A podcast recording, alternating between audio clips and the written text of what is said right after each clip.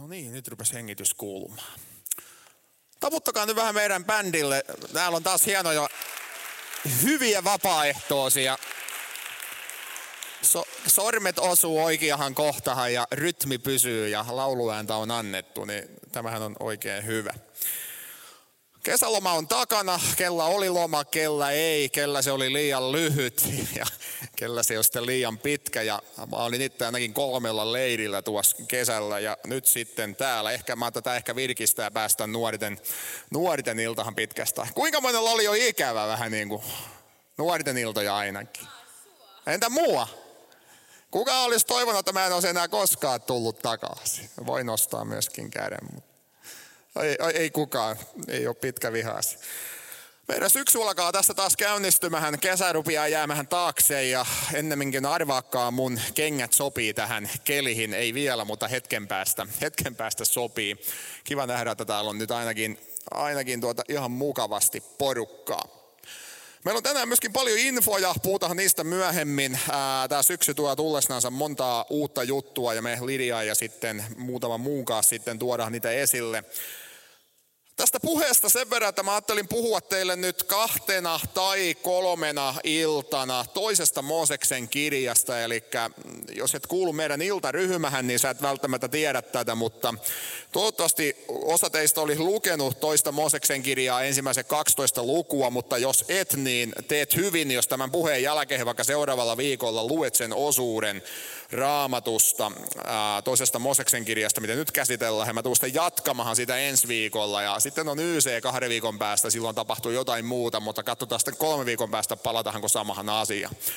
Mutta lyhyemmittä puhetta, niin voitte periaatteessa avata teidän raamattuna, mistä ne sitten löytyykään, niin toisesta Mooseksen kirjasta. Ja mennään tähän puheeseen, koska mulla on täällä aika mukavasti nyt sitten muistiinpanoja. Toisesta Mooseksen kirjasta sen verran, että tuota, sen sisältö on todennäköisesti kaikille tuttu, että siellä on tiettyjä juttuja, jotka on jäänyt niin kuin pyhäkoulusta mieleen. Siellä on Mooses palavalla pensaalla, sitten on nämä Egyptin kymmenen vitsausta, kuten me niitä kutsutaan. Sitten on tämä Punaisen meren ylitys ja Egyptin faaraon sotajoukon hukkuminen sinne vetehen. Ja sitten kansa on Siinailla ja ottaa vastaan Jumalan antamaa lakia. Ja sitten se kaikkien lempiraamatun kohta, luvusta 26 lukuun 40, niin yksityiskohtausta kuvausta siitä, miten ilmestysmaja rakennetaan ja minkä värisiä lankoja käytetään. Eli sellainen mahtava, hieno, hieno pitkä pätkä siitä, miten ilmestyskirja rakennetaan. Ja jos mun suunnitelmat toteutuu, niin mä aion siitäkin pitää puheen sitten, että miksi se on tärkeä.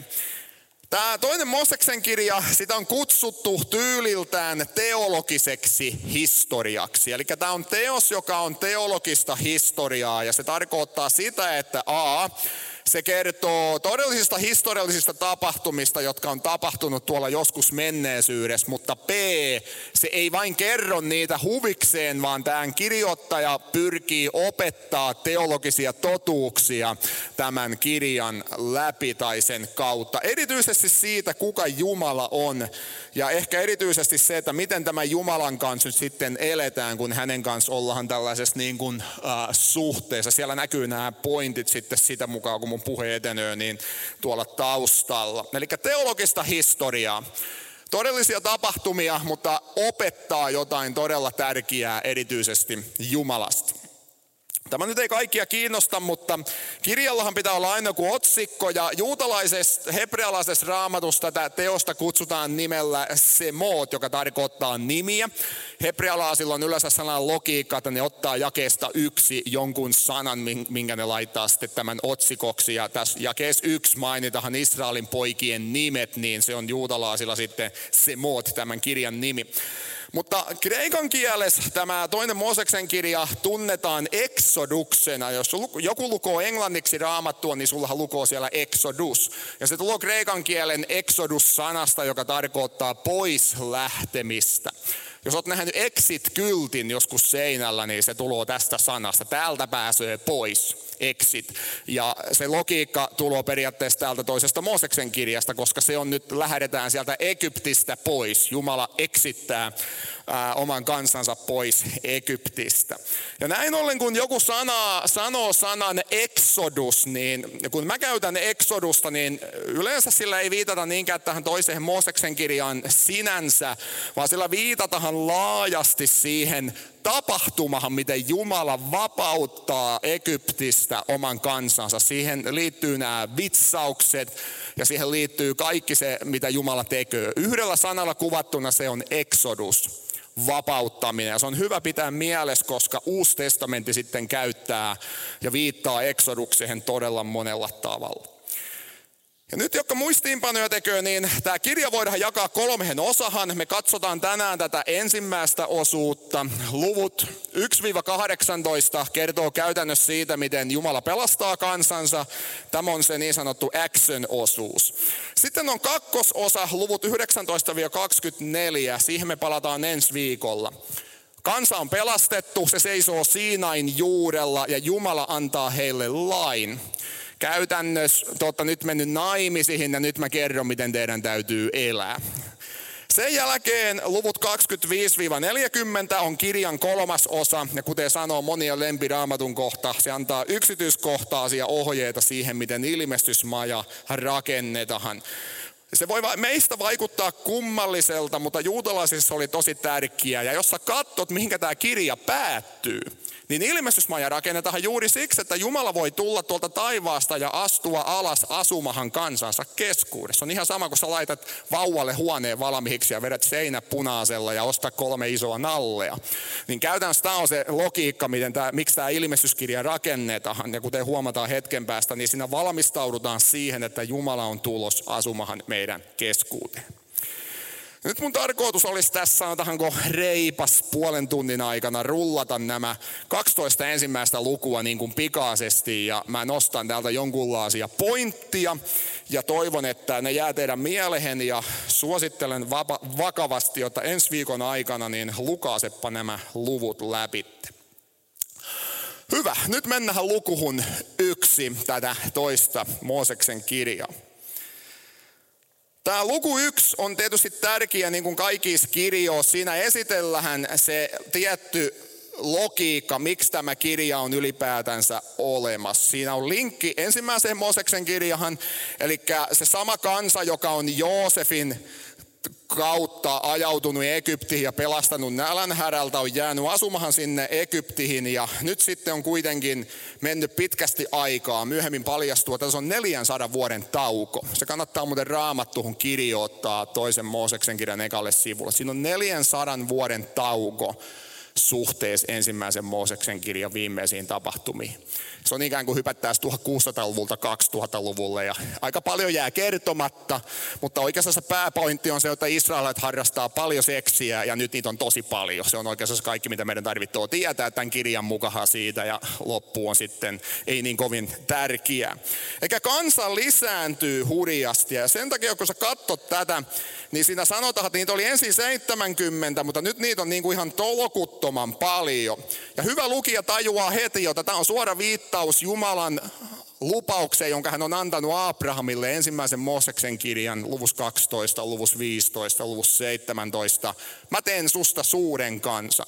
Sä et nyt voi saada lapsia, koska sä oot lapseton tai sun vaimo on lapseton, mutta mä annan teille pojan ja susta polveutuu niin suuri kansa, että kun sä katsot tähtiä taivahalla, niin niitä tulee olemaan suurin piirtein yhtä paljon. Tämä lupaus on nyt toteutunut aika pitkälti, eli se on viittaus siihen Jumalan antamahan lupaukseen Abrahamille.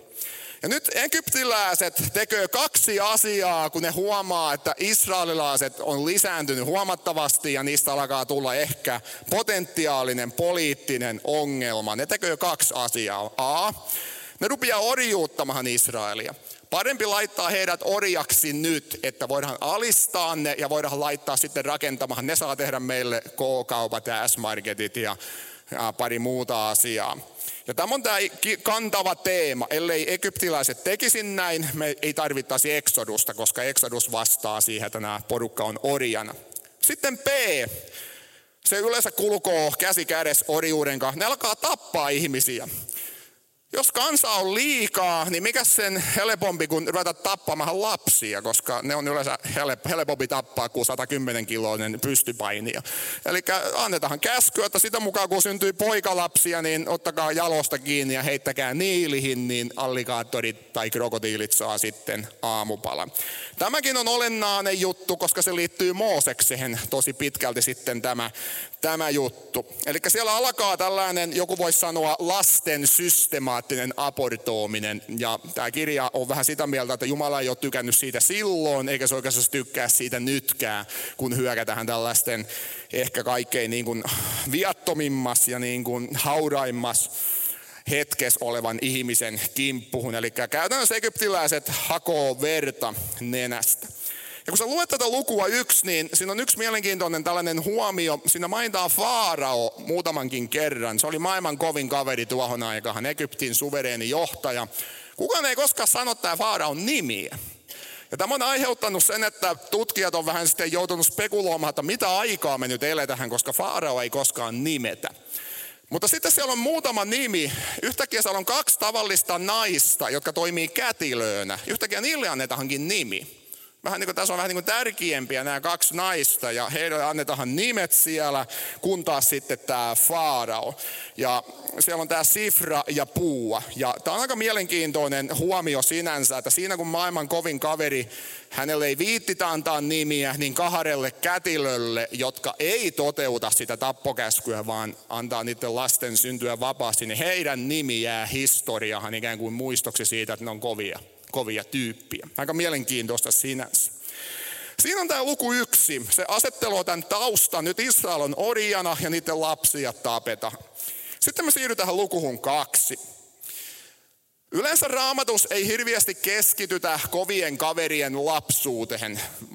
Nykyään on sama juttu. Sä luet Arnold Schwarzeneggerin elämäkerran. Mä vahingossa ei satu lukemaan. Mä olin kerran yhdessä kirjapainos mun vaimon viimeistä kirjaa ehkä muistaakseni painettiin siellä. Me käytiin tutustumassa siihen ja se johtaja oli sitten niin iloinen, että ottakaa siitä hyllystä joku kirja ilmaiseksi. Ja mä en löytänyt mitään muuta mielenkiintoista kuin Arnold Schwarzeneggerin elämänkerran ja mä otin sen sieltä. Ja huomasin, että Schwarzeneggerin lapsuudesta kerrottiin muutama sivu, mutta aika nopeaa sitten siirryttiin siihen hänen kehorakennusjuttuihin ja muuta. Eikä hyvin vähän se sai huomiota, mitä Arska teki silloin, kun se ei ollut vielä suuria hauiksi. Näin on toimittu jo antiikis. Mooseksen lapsuus kerrotahan kymmenellä jakeella. Sitten se onkin jo aikuun. Sama juttu Jeesuksen kohdalla. Markus ja Johannes ei kerro Jeesuksen lapsuudesta mitään. Matteus ja Luukas kertoo, mutta tekstiä ei ole ihan sikana. Se lukoo niin kuin viitehen minuuttiin kaikki oikeastaan, mitä me siitä tiedetään.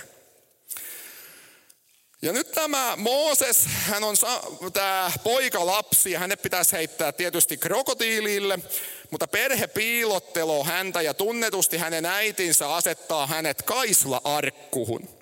Tässä on yksi mielenkiintoinen yksityiskohta. Raamatus käytetään tiettyä hebrean kielen sanaa ja se esiintyy koko vanhassa testamentissa tasan kaksi kertaa. Tässä hetkessä, kun Mooses on kaislaarikus, ja aiemmin kun Noa rakentaa arkkia, niin sitä arkista käytetään samaa hebrean kielen sanaa kuin tästä Mooseksen kaislaarikusta. Eli se on ikään kuin tällainen paatti, joka jälleen pelastaa kansakunnan ja alkuperäiset lukijat olisi todennäköisesti tämän tajunnut, koska sitä sanaa ei esiinny mihinään muualla.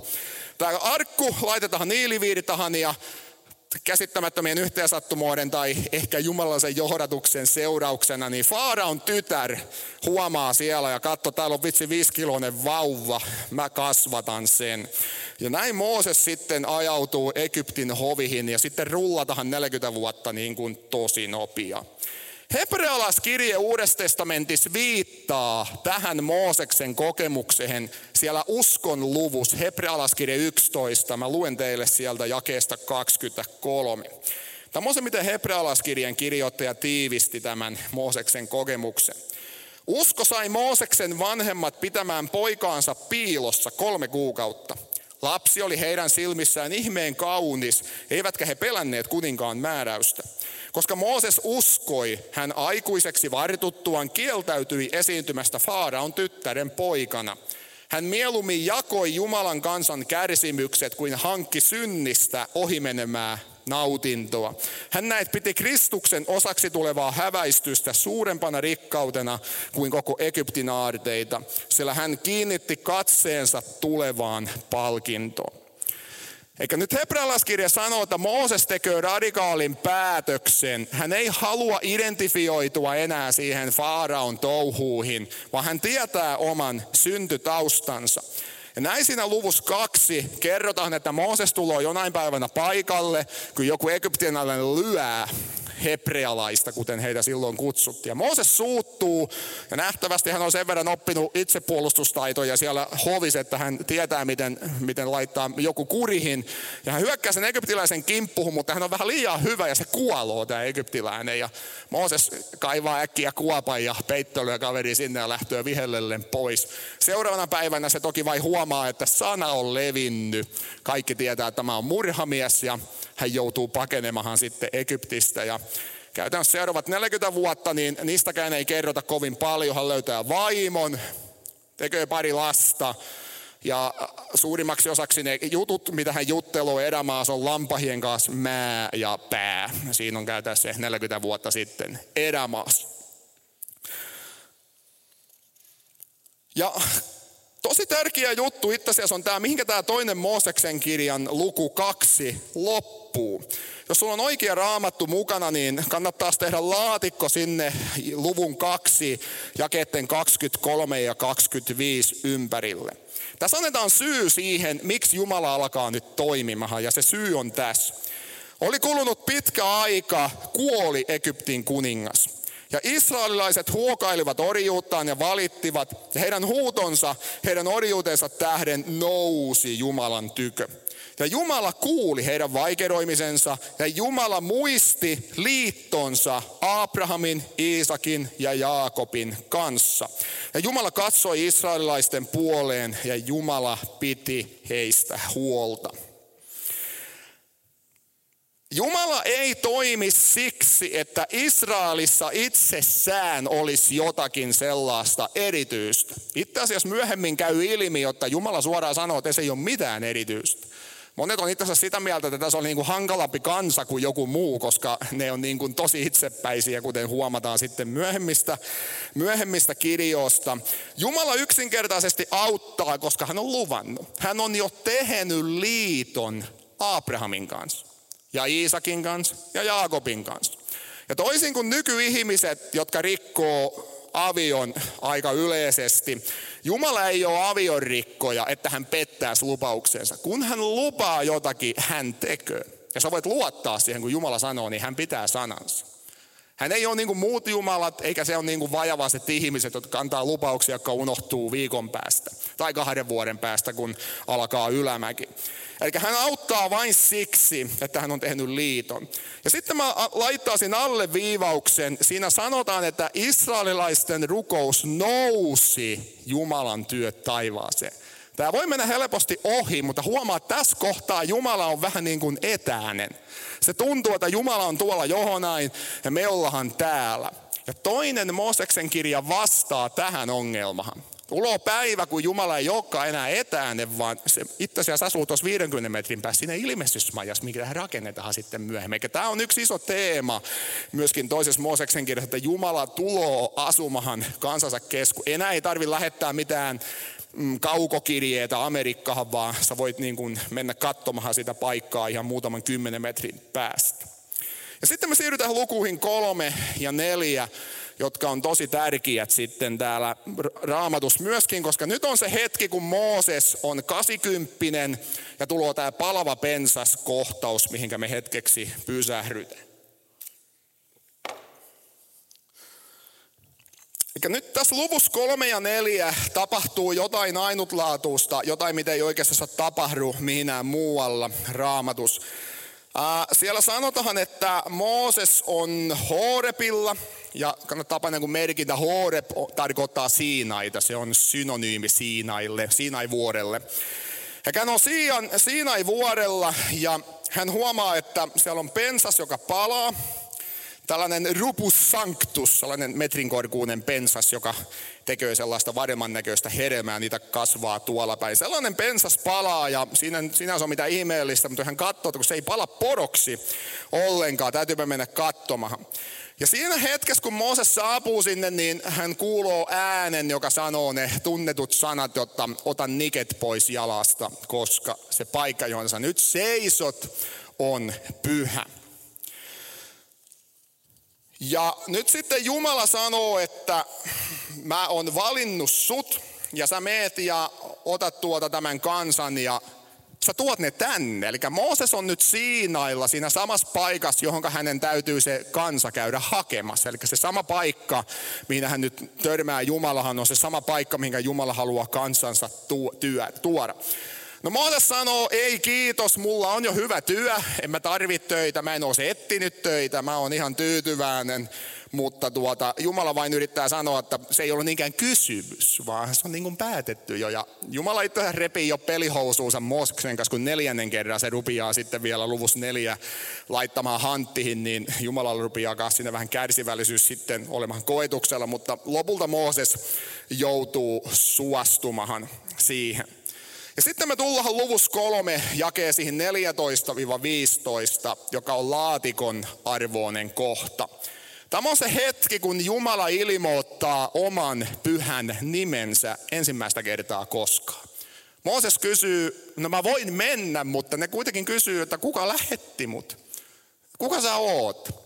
Ja nyt me tullaan tähän mystiseen tekstiin, luvus 3 jakeesta 14. Jumala vastaa Moosekselle, minä olen se, joka minä olen. Ja hän sanoi vielä, sanoi israelilaisille näin, minä olen, lähetti minut teidän luoksen. Ja Jumala sanoi vielä Moosekselle, sanoi israelilaisille näin, Herra teidän isienne Jumala, Abrahamin Jumala, Iisakin Jumala ja Jaakobin Jumala, lähetti minut teidän luoksenne. Tämä on minun nimeni iankaikkisesti ja näin minun, minua kutsuttakoon sukupolvesta sukupolveen. Minä olen. No niin, muutama asia. Nyt ollaan pyhässä paikassa, kuten mä totesin, ja itse asiassa on ensimmäinen kerta raamatus, kun käytetään sanaa pyhä hebrian kielestä. Ei ole käytetty ollenkaan itse asiassa ensimmäisessä Mooseksen kirja, vaan nyt sitä käytetään ja sitä käytetään paljon, moni monta kertaa vanhassa testamentissa myöhemmin. Eli tämä on erityinen hetki Israelin kansas ja Meille ehkä on vaikea ajatella, että joku paikka on niin pyhä, että pitää ottaa kengät pois jalasta, mutta muslimit tekee näin jatkuvasti. Ne menee moskeijaan, niin kengät jätetään aina eteeseen. Ne ei koskaan mene kengät jalassa palvomahan Allahia minkään matolle. Eikä siellä näkyy edelleen tällainen ajatus siitä, että joku paikka erotetaan sitten niin kuin hyvin konkreettisesti. Ja nyt muutama sana tästä Jumalan nimestä ja mä pahoittelen vähän, tässä on pikkusen koukeroita ja täällä on tällaisia hebrean kielen ongelmia, mutta mä yritän nyt selittää tämän asian niin, että 15-vuotias sen tajuaa. Nyt kun Jumala ilmoittaa oman nimensä, Alkukielellä hebreaksi tässä nimessä on neljä konsonanttia. Muistakaa, että onnenpyörää ei ollut vielä keksitty. Koko vanha testamentti on itse asiassa kirjoitettu pelkillä konsonantilla. Siellä ei ole vokaalia ollenkaan. Ja se on vähän hankalaa, ne vokaalit lisättiin paljon paljon myöhemmin. Ja nyt kun Jumala ilmoittaa oman nimensä, hänen nimi koostuu neljästä kirjaimesta J, H, V, H. Ja on, tutkijat on sitä mieltä, että se todennäköisesti lausuttiin Jahve. Ei, ei olla varmoja, mutta JHVH. Ja se on käännetty, se tarkoittaa, että minä olen, minä olen se, joka minä olen, tai minä tulen olemaan se, joka minä tulen olemaan. Tästä on kirjoitettu niin kuin todella paljon, että mitä tämä nimi tarkoittaa.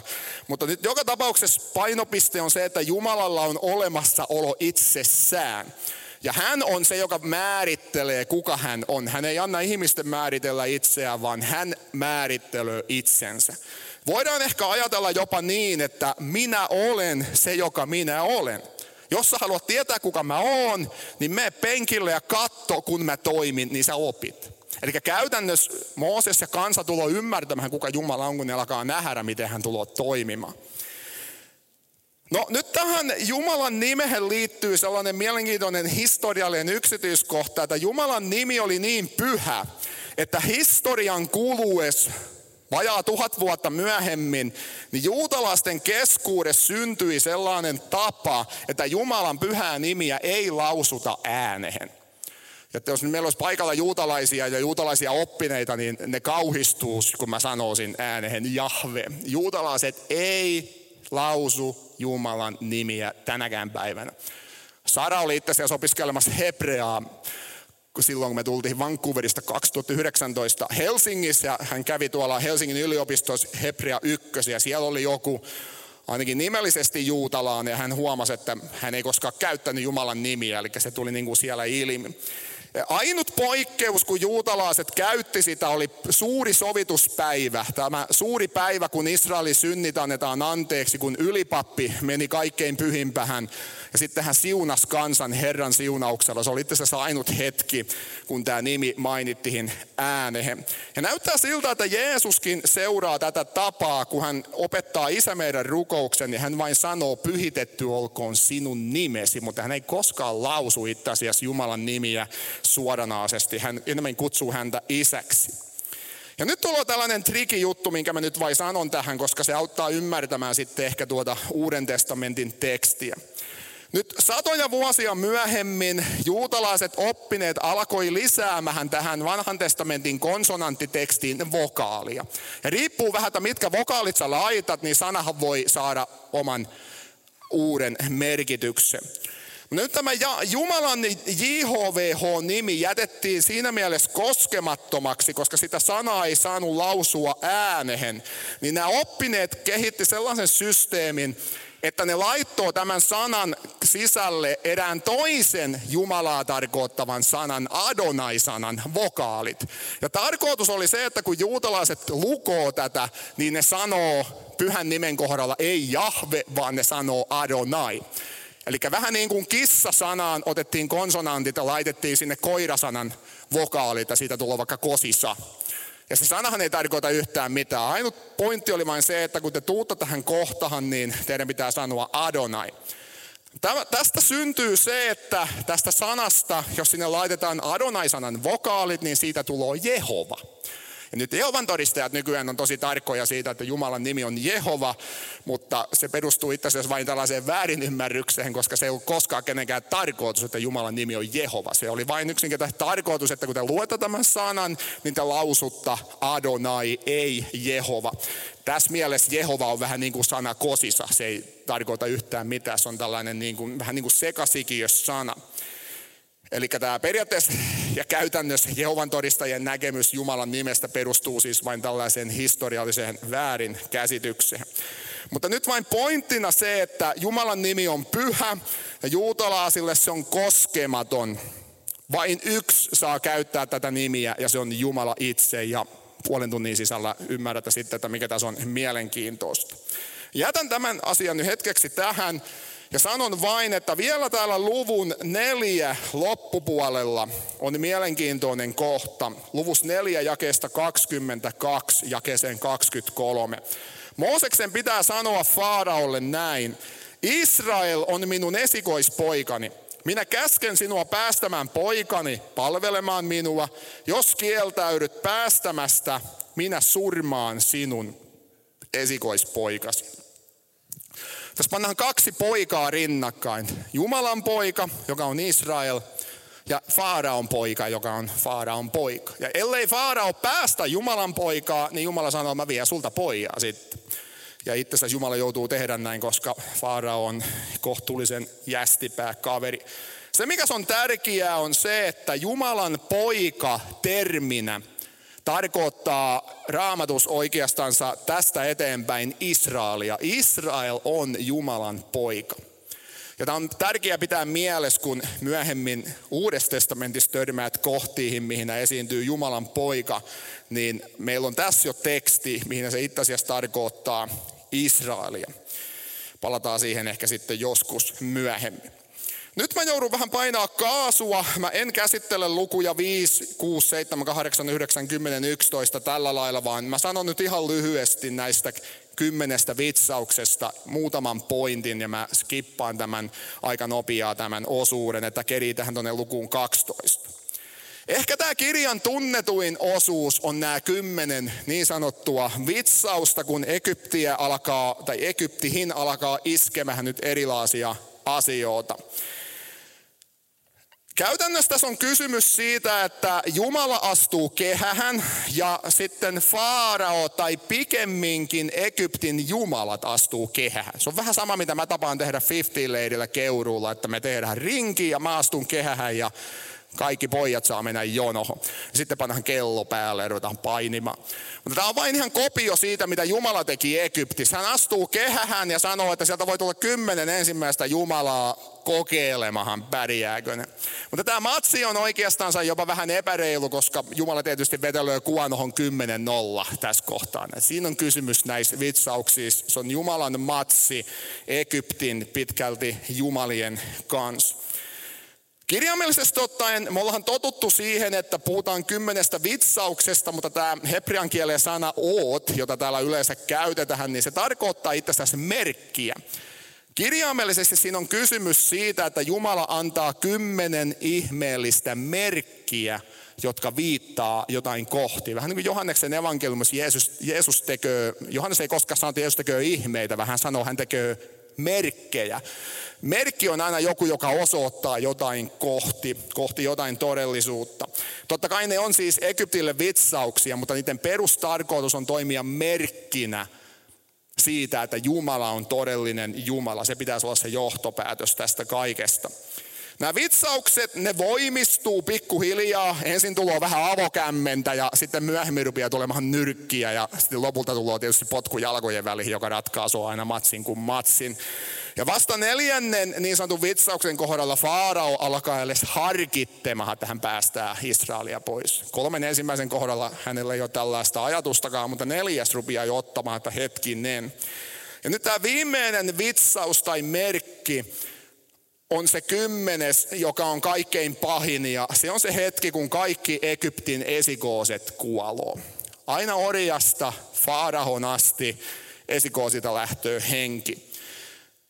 Faara oli lähtenyt pelaamaan aika likaasta peliä tapattamalla israelaisten poikalapsia ja voisi jotenkin sanoa, että Jumala tasaa puntit, hän laittaa vaakan taas, että jos sä lähdet tälle tielle, niin tässä on sitten, että maistat vähän niin kuin sitä omaa lääkettä. Ja äh, tämä kaikki käy vähän ymmärrettävämmäksi, jos sä katsot lukua 12 ja sieltä jae 12. Siellä sanotaan näin, että minä panen toimeen rangaistustuomion, jonka minä olen langettanut kaikista Egyptin jumalista. Tämä on yksi syy siihen itse asiassa, minkä takia Jumala on niin vihainen ja miksi hän antaa näitä vitsauksia, koska Egypti on täynnä epäjumalia. Nyt kannattaa muistaa, että egyptiläiset ei ole mitään ateistia, ne on panteisteja. Panteismi on se juttu, miten homma toimii. Eli luonto ja jumaluus nähtiin vähän niin kuin yhtenä ja samana asiana. Nythän suomalainen ajattelee, että joki on joki ja Jumala on Jumala. Mutta kun egyptiläiset ei ajatellut tällä lailla, vaan ne oli panteisteja. Ja kaksi esimerkkiä. Niilijoki ei ollut egyptiläisille vain Niilijoki, vaan se oli Jumala, jonka nimi on Hapi. Eli siis Niili on ihan oikeasti Jumala. Tai sitten aurinko, joka on meille aurinko. Egyptiläisellä se oli aurinkojumala Re joka sitten hallittoo taivahalla ynnä muuta. Ja kun sä luet näitä merkkejä tai vitsauksia tätä taustaa vasten, niin esimerkiksi kun Jumala isköö niilihin, joka muuttuu vereksi, tai hän antaa pimeyden, että aurinko ei annakaan valoa, niin kaikki osas vetää johtopäätöksen. Nämä meidän Egyptin jumalat ottaa muuten patahan tällä hetkellä tosi pahasti. Habijumala ei pysty antaa meille vettä, Re-jumala ei pysty enää loistaa, joten Tämä on niin kuin jumalien välistä kamppailua, jos me luetaan tämä siinä asiayhteydessä, miten egyptiläiset tuolloin ajatteli. Ja kaikkien pitäisi nyt vetää se johtopäätös, että Jumala on todellinen Jumala ja nämä epäjumalat on vain, no te palvotta niitä, mutta ne ei ole itse asiassa todellisia jumalia lainkaan. Ja nyt me tullaan lukuun 12, joka on mun viimeinen nosto täältä toisesta Moseksen kirjasta tältä osin pääsiäinen. Kannattaa lukia tämä luku 12 tarkasti. Se liittyy pitkälti siihen, mitä, joka, mitä kaikki teistä tekee kerran kuusi. Joo, siellä on muumienne mörkö. En löytänyt parempaa kuvaa nyt siihen, että mitä tapahtuu luvus 12. On meinaan tulo sellainen mörkö nyt sitten, joka ei ole se, joka tekee jääkiekkomaalia, vaan joka vie esikoosilta hengen. Kun sä luet tätä te kertomusta, niin tähän saakka Jumala on iskenyt vitsauksen toisensa perähän. Ja yhdeksän vitsausta on takana, mutta sitten kertomus ikään kuin pysähtyy paikoilleensa. Ja sitä kymmenettä vitsausta ei tuukkaan. Vaan ennen kuin se tuloo, niin Jumala sanoo jotain todella tärkeää. Ja se oli niin tärkeää, että juutalaiset on siitä eteenpäin yli 3000 vuotta jatkanut tätä perinnettä. Hän asettaa pääsiäisen. Ja nämä on nyt niin tarkkoja ohjeita, että mä oon ihan varma, että kun nämä annettiin alun perin, niin lapsesta vaarihin kaikki kuunteli tarkasti, koska ei ollut mitään varaa tonolla sitä asiaa. Tonoulu siis, tiedätte mitä tarkoittaa, ei, ei voi mokata. Eli jokainen perhekunta annettiin käsky, että tänä yönä te olette kaikki kotona, neljän seinän sisällä, mutta te olette kaikki syömässä pääsiäisateriaa. Te olette ottanut lampahan, teurastanut sen, ottanut sen veden talteen ja te syöttä sen lampahan siellä perhekunnan keskuudessa. Ja se lampahan veri, joka teillä on siinä sangoos, niin te niin kuin vihmotte nämä teidän ää, oven karmit sillä verellä. Koska kun tämä kaveri tulee ja painaa ovikelloa, niin sitä ei pysäytä mikään muu kuin se veri siinä oven karmissa. On ihan sama, kenet sä laitat siihen ovelle, niin mörkö tulee sisällä. Mutta silloin on annettu yksi ainut käsky, kun se näkee sen veren, niin se ei tuu sisälle siihen taloihin. Mutta kaikkiin muihin taloihin se menee. Ja jos hän löytää sieltä esikoosen, se on game overi. Ja se oli hyvä, minkä juutalaiset, tai tässä vaiheessa heitä nyt ei kutsuta vielä juutalaisiksi, vaan hebrealaisiksi, niin ne panoo sen mieleen. Ja jos sä katsot, mitä sanotaan jakeessa 26 ja 27, niin Jumala sanoo, kun lapsenne kysyvät teiltä tulevaisuudessa, mitä nämä teidän juhlatapanne tarkoittavat? Vähän niin kuin lapsi voi kysyä, että miksi meillä tulee lihava valkoinen, valkopartainen mies aina joulukuun 24? Ja miksi meillä on joulukuusi tuossa nurkassa? No niihin voi vastata mitä haluaa, mutta oletetaan, että lapset kysyy, miksi te vietätte tällaista ateriaa kerran vuodessa, miksi pöydällä on näitä juttuja ja niin poispäin. Sitten vastaus pitää olla tämä. Se on pääsiäisuhri Herralle, joka egyptiläisiä surmatessaan kulki israelilaisten kotien ohi ja säästi ne. Ja silloin kansa polvistui ja heittäytyi kasvoilleen maahan. Yleensä kun ihminen polvistuu kasvoille, niin tapahtuu jotain erikoista ja tässä on yksi tällainen hetki. Nyt edelleen, jos sä menet vierailemahan juutalaiseen perheeseen, joka nyt pitää nämä juutalaiset traditiot, niin sä tuut pääsiäisaterialle, pääsiäisenä, sä oot pöydän ympärillä, niin siellä aterialla pitäisi olla aina se perheen pää, joka tuossa kulttuurissa yleensä nyt tietysti tarkoittaa sitä vanhinta miestä. Ja hänen tehtävä on sen pöydän ja pöydällä olevien aterian osien avulla selittää lapsille Exodus alusta loppuhun. Esimerkiksi juutalaiset edelleen ottaa siitä pöydästä leivän ja he sanoo näille lapsille, että tämä on kurjuuden leipää, jota meidän isämme söivät Egyptin maassa. Sitten hän ottaa sieltä tällaisia katkeria yrttiä ja ne nostaa se ja sanoo, että egyptiläiset katkeroittivat isiemme elämän Egyptissä. Siellä pöydällä on ruokaa ja kaikki niistä symboloo jotain hetkiä siitä Egyptin orjuudesta. Ja tämä on se ateria, minä Jeesus istuu myöhemmin opetulasten kanssa. Ne tietää sen tasan tarkkaan. Mutta se mitä Jeesus sitten tekeekin, niin hän ei lähdekään kertomaan sitä, mitä eksoruksessa tapahtuu, vaan rupeaa kertomaan ihan muita juttuja. Tämä on minun ruumiin. Ja pojat, että ei kun hetkinen, et, ei se nuomme, ei se nuomme, vaan Jeesus on tekemässä jotain uutta ja palataan siihen ihan hetken päästä. Joka tapauksessa tämä on se, kun pääsiäinen asetetaan ja se on muistoateria, muistojuhula, ja se on viikon pituinen juhula. Ja sen viikon aikana juhlitaan sitä, että me ollaan vapautettu, Jumala pelasti meidät. Ja kun se mörkö tuloo, niin se on niin kova juttu, että Faarao sanoo, että lähtekää pois, mä en halua ikinä nähdä enää teitä, enkä tätä mörkyä. Ja Porukka lähtöö pois, kansa lähtöö pois. Faarao toki muuttaa mielensä ja se koituu hänen kohtaloksi. Hänen armeija hukkuu sitten sinne meren aaltoihin, mutta me ei nyt mennä sinne. Ja me pysähdytään oikeastaan tässä kertomuksessa tähän ja mä palaan ensi viikolla sitten siihen, kun kansa on lopulta siellä Siinailla. Ja lukekaa ensi viikon aikana myöskin ne luvut 19-24. Käsitellään ne sitten ensi viikolla. No tähän loppuun, niin ettei ole liian lyhyt puhe, niin lyhyesti kolme sovellusta. Niin mä en ole siis pitkään aikaan puhunut, kuten näette, niin pitää puhua kaikki kerralla nyt sitten. Kolme ihan lyhyttä sovellusta. Mitä tämä teksti nyt merkittyy ja mitä me voidaan siitä huomata jotain muuta. Ensimmäinen on se, että raamatus tästä Egyptin orjuudesta myöhemmin, siitä tulee tällainen vertauskuva orjuudesta, joka koskettaa itsensä jokaista meistä. Minä ja sinä raamatun mukaan ollaan itse asiassa vähän samassa tilanteessa kuin nämä Israelilaiset. Me ollaan orjia, meitä orjuutetaan ja me odotetaan, että joku vapauttaa meidät. Meidän ongelmana ei ole egyptiläiset, eikä ne ole itse asiassa venäläisetkään, nekään ei ole se pahin ongelma, vaan meidän pahin ongelma on synti ja sitä kautta kuolema.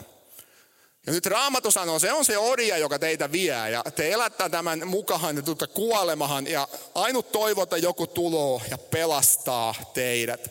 Raamattu siis sanoo, että meillä jokaisella on vähän niin kuin oma faarao, joka hallittoo meitä. Ja Jumala haluaa pelastaa meidät. Tästä syystä Paavalikin monesti käyttää orjuuskielikuvia, kun hän puhuu siitä, minkälaista elämää me elettiin aiemmin. Me oltiin synnin orjia, nyt teidät on vapautettu. Hän ajattelee toista Mooseksen kirjaa alusta loppuun. Eli sen takiakin tämä on tärkeä. Tässä on laajempi opetus siitä, miten me tarvitaan omaa eksodusta ihan oikeasti kaikki. Sitten tämä toinen pointti. Pääsiäisaterian merkitys on muuttunut. Kovin moni meistä, suurin osa meistä ei varmaan ole koskaan ollut tällaisella juutalaisella pääsiäisaterialla, mutta mä veikkaan, että suurin osa meistä on ollut sunnuntaina joskus seurakunnassa ehtoollisella. Kuinka moni on ollut ehtoollisella joskus seurakunnassa? No niin, te tiedätte, mistä mä puhun. Mitä on ne kaksi ainetta, jotka on ehtoollisella erityisesti siellä pöydällä? Leipä ja viini. Sitten on vähän yksinkertaistettu onneksi, että ei tarvitse lampahan perässä sitten jaskan juosta täällä lauantai-illalla. Se on siinä mielessä vähän, vähän helpompi. Tai Markun, ja Markku on taas kuitenkin mulle, joten ihan mukava näinkin. Mutta tämä ehtoollisen juuret on oikeasti toisessa Mooseksen kirjassa, mutta minkä takia se on nyt muuttunut on se, että Jeesus meni ja muutti tämän aterian merkityksen. Ja nyt mä oikeasti haluaisin, että tajuatte, mistä tässä on kysymys. Se on ihan sama kuin teidän isä tai äiti vaihtaisi joulun kesäkuu 12 että kaikki vain rupeaa viettämään joulua kesäkuu 12. Se on tosi vaikea mennä saada läpi sitä. Pukkihan ei pääse, kun ei ole lunta. Se, mitä Jeesus sanoo viimeisellä ehtoollisella. Yksikään juutalainen ei ole koskaan puhunut mitään sellaista, että sä voi ottaa sitä ateriaa, joka muistuttaa Egyptin niin kuin eksoduksesta sanoo, että kaikessa on kysymys musta. Siitä, mitä mä aion tehdä huomenna. Jos sä menet tekemään näin, niin sä saat ihan varmasti turpahan juutalaisella tehdä. Me testaamaan, jos uskallat. Mitä tapahtuu? Tee niin kuin Jeesus. Ja tämä on minun vereni ja tämä leipä. Se vain kuvastaa sitä, miten mun ruumis hakatahan ihan viiden sekuntin päästä, kun te tajuatte, mitä mä oikeastaan sano.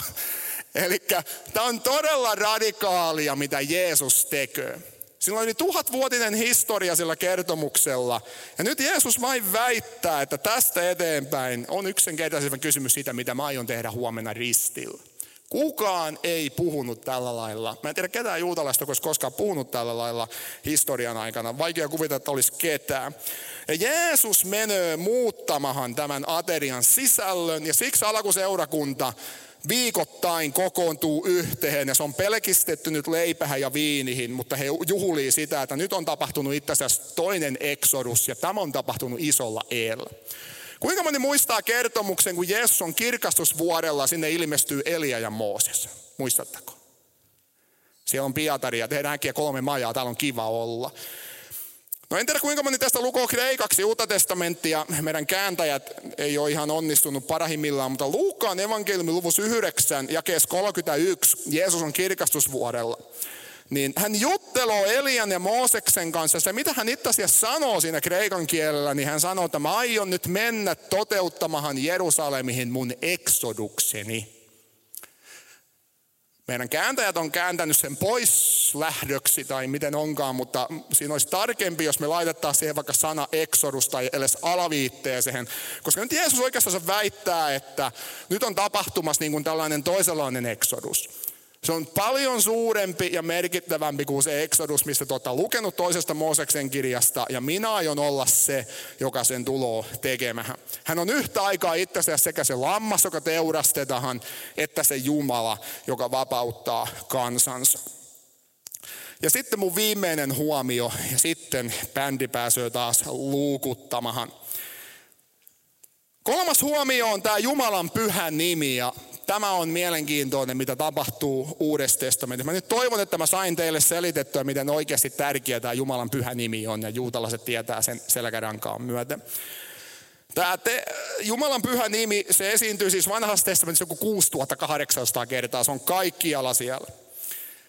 Mutta nyt sitten, kun sä tuut uuteen testamenttiin, niin tapahtuu jotain kummallista, jos sä luet sitä tarkasti ja käyt vähän vaikka raamatukoulussa, että joku sulle sitä selittää. Mutta kyllä sä nyt huomaa itsekin, jos lukoo tarkasti raamattua. Pointti on lyhyesti se, että nämä uuden testamentin kirjoittajat käyttää näitä vanhan testamentin tekstiä, mihin puhutaan Jumalan pyhästä nimestä Jahve. Ja ne ottaa ne tekstit ja ne soveltaa ne Jeesukseen. Että kuka tämä Jahve on? No se on ihan tästä tämä Jeesus. Ja tämä on niin kuin todella sokeraavaa.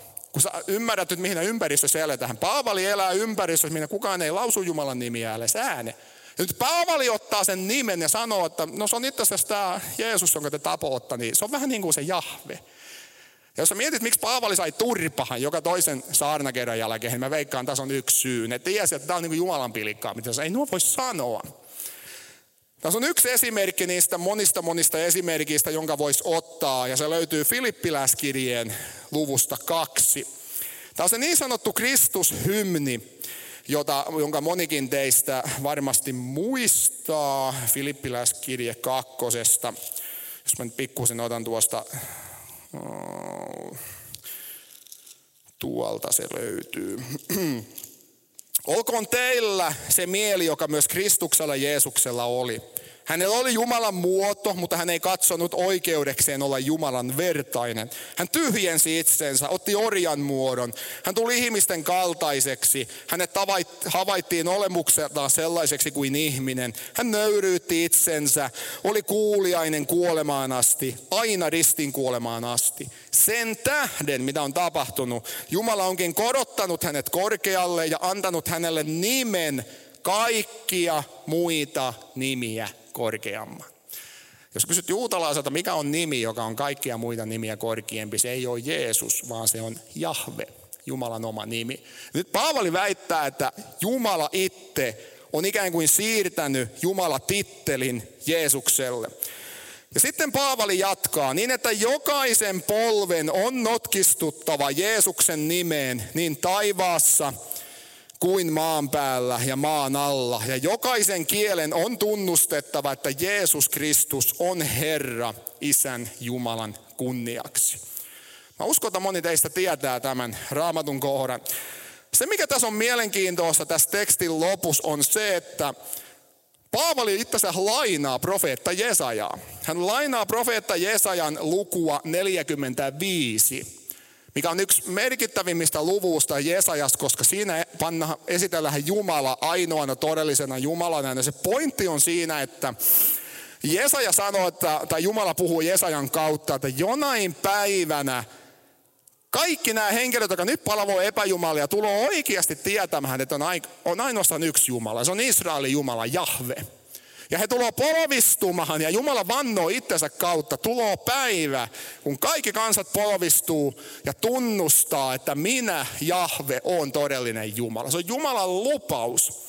Ja jonain päivänä kaikki epäjumalan palvelut ateistikin tajuaa, että ei ole muuta vaihtoehtoa. Ne näkee Jumalan ja joutuu tunnustaa, että okei, sä oot ainut tosi Jumala. Siinä tekstissä käytetään sitä Jumalan pyhää nimiä. Ja nyt Paavali ottaa tämän tekstin ja hän soveltaa sen Jeesukseen. Kun hän sanoo, että jokaisen kielen on tunnustettava, niin siinä voitaisiin sitten kääntää, jokaisen kielen on tunnustettava, että Jeesus Kristus on Jahve, Isän Jumalan kunniaksi. Saatteko te kiinni mun pointista? Tätä tapahtuu kaikkialla, Paavalin teoksissa, Uuden testamentin evankeliumissa ynnä muuta. Eli tämä on niin sanottua korkeaa kristologiaa. Ja se mikä on tosi mielenkiintoista on se, että tämä Jumala, joka toimii Exoduksessa, jonka nimi on niin pyhä, että sitä ei voi lausua, niin hän on itse asiassa se Jumala, joka syntyy lopulta itse ihmiseksi Hänellä antaa nimi Jeesus, mutta hänen todellinen jumalallinen identiteetti, sitä ei voi kuvata millään muulla lailla kuin tällä sanalla Jahve, sillä nimellä, jonka Mooses palavalla pensahalla oikeastansa kuuli. Jumala on se, joka hän on, ja nyt Jeesuksessa hän on todella näyttänyt lopullisesti omat kasvonsa. Siksi hebrealaskirjan kirjoittaja sanoo, että teillä on monesti, profeetat on puhunut teille sivukaupalla. Mutta näinä viimeisinä päivinä Jeesus, Jumalan poika, on syntynyt maan päälle paljastamaan todellisesti se, kuka Jumala loppujen lopuksi on. Voitte tulla lavalle, kiitos vain. Se oli pitkä rullaus, eka, anteeksi, toisen Mooseksen kirjan 12 luvusta. Kuinka moni odottaa innolla, mitä tapahtuu Siinailla? Ainakin muutama, mua jo kutkuttaa, että miksi Jumala sen lain antaa, mitä se laki tarkoittaa meille. Siihen palatahan ensi viikolla, joten tulkaa sitten joukolla paikalla. Nyt jatketaan niin kuin aina ennenkin, ylistäjät lähtöön vetämähän ja jos, jos sulla on jotain rukoiltavaa ja muuta, niin etupenkissä on tarjolla ainakin sitten rukoustakin.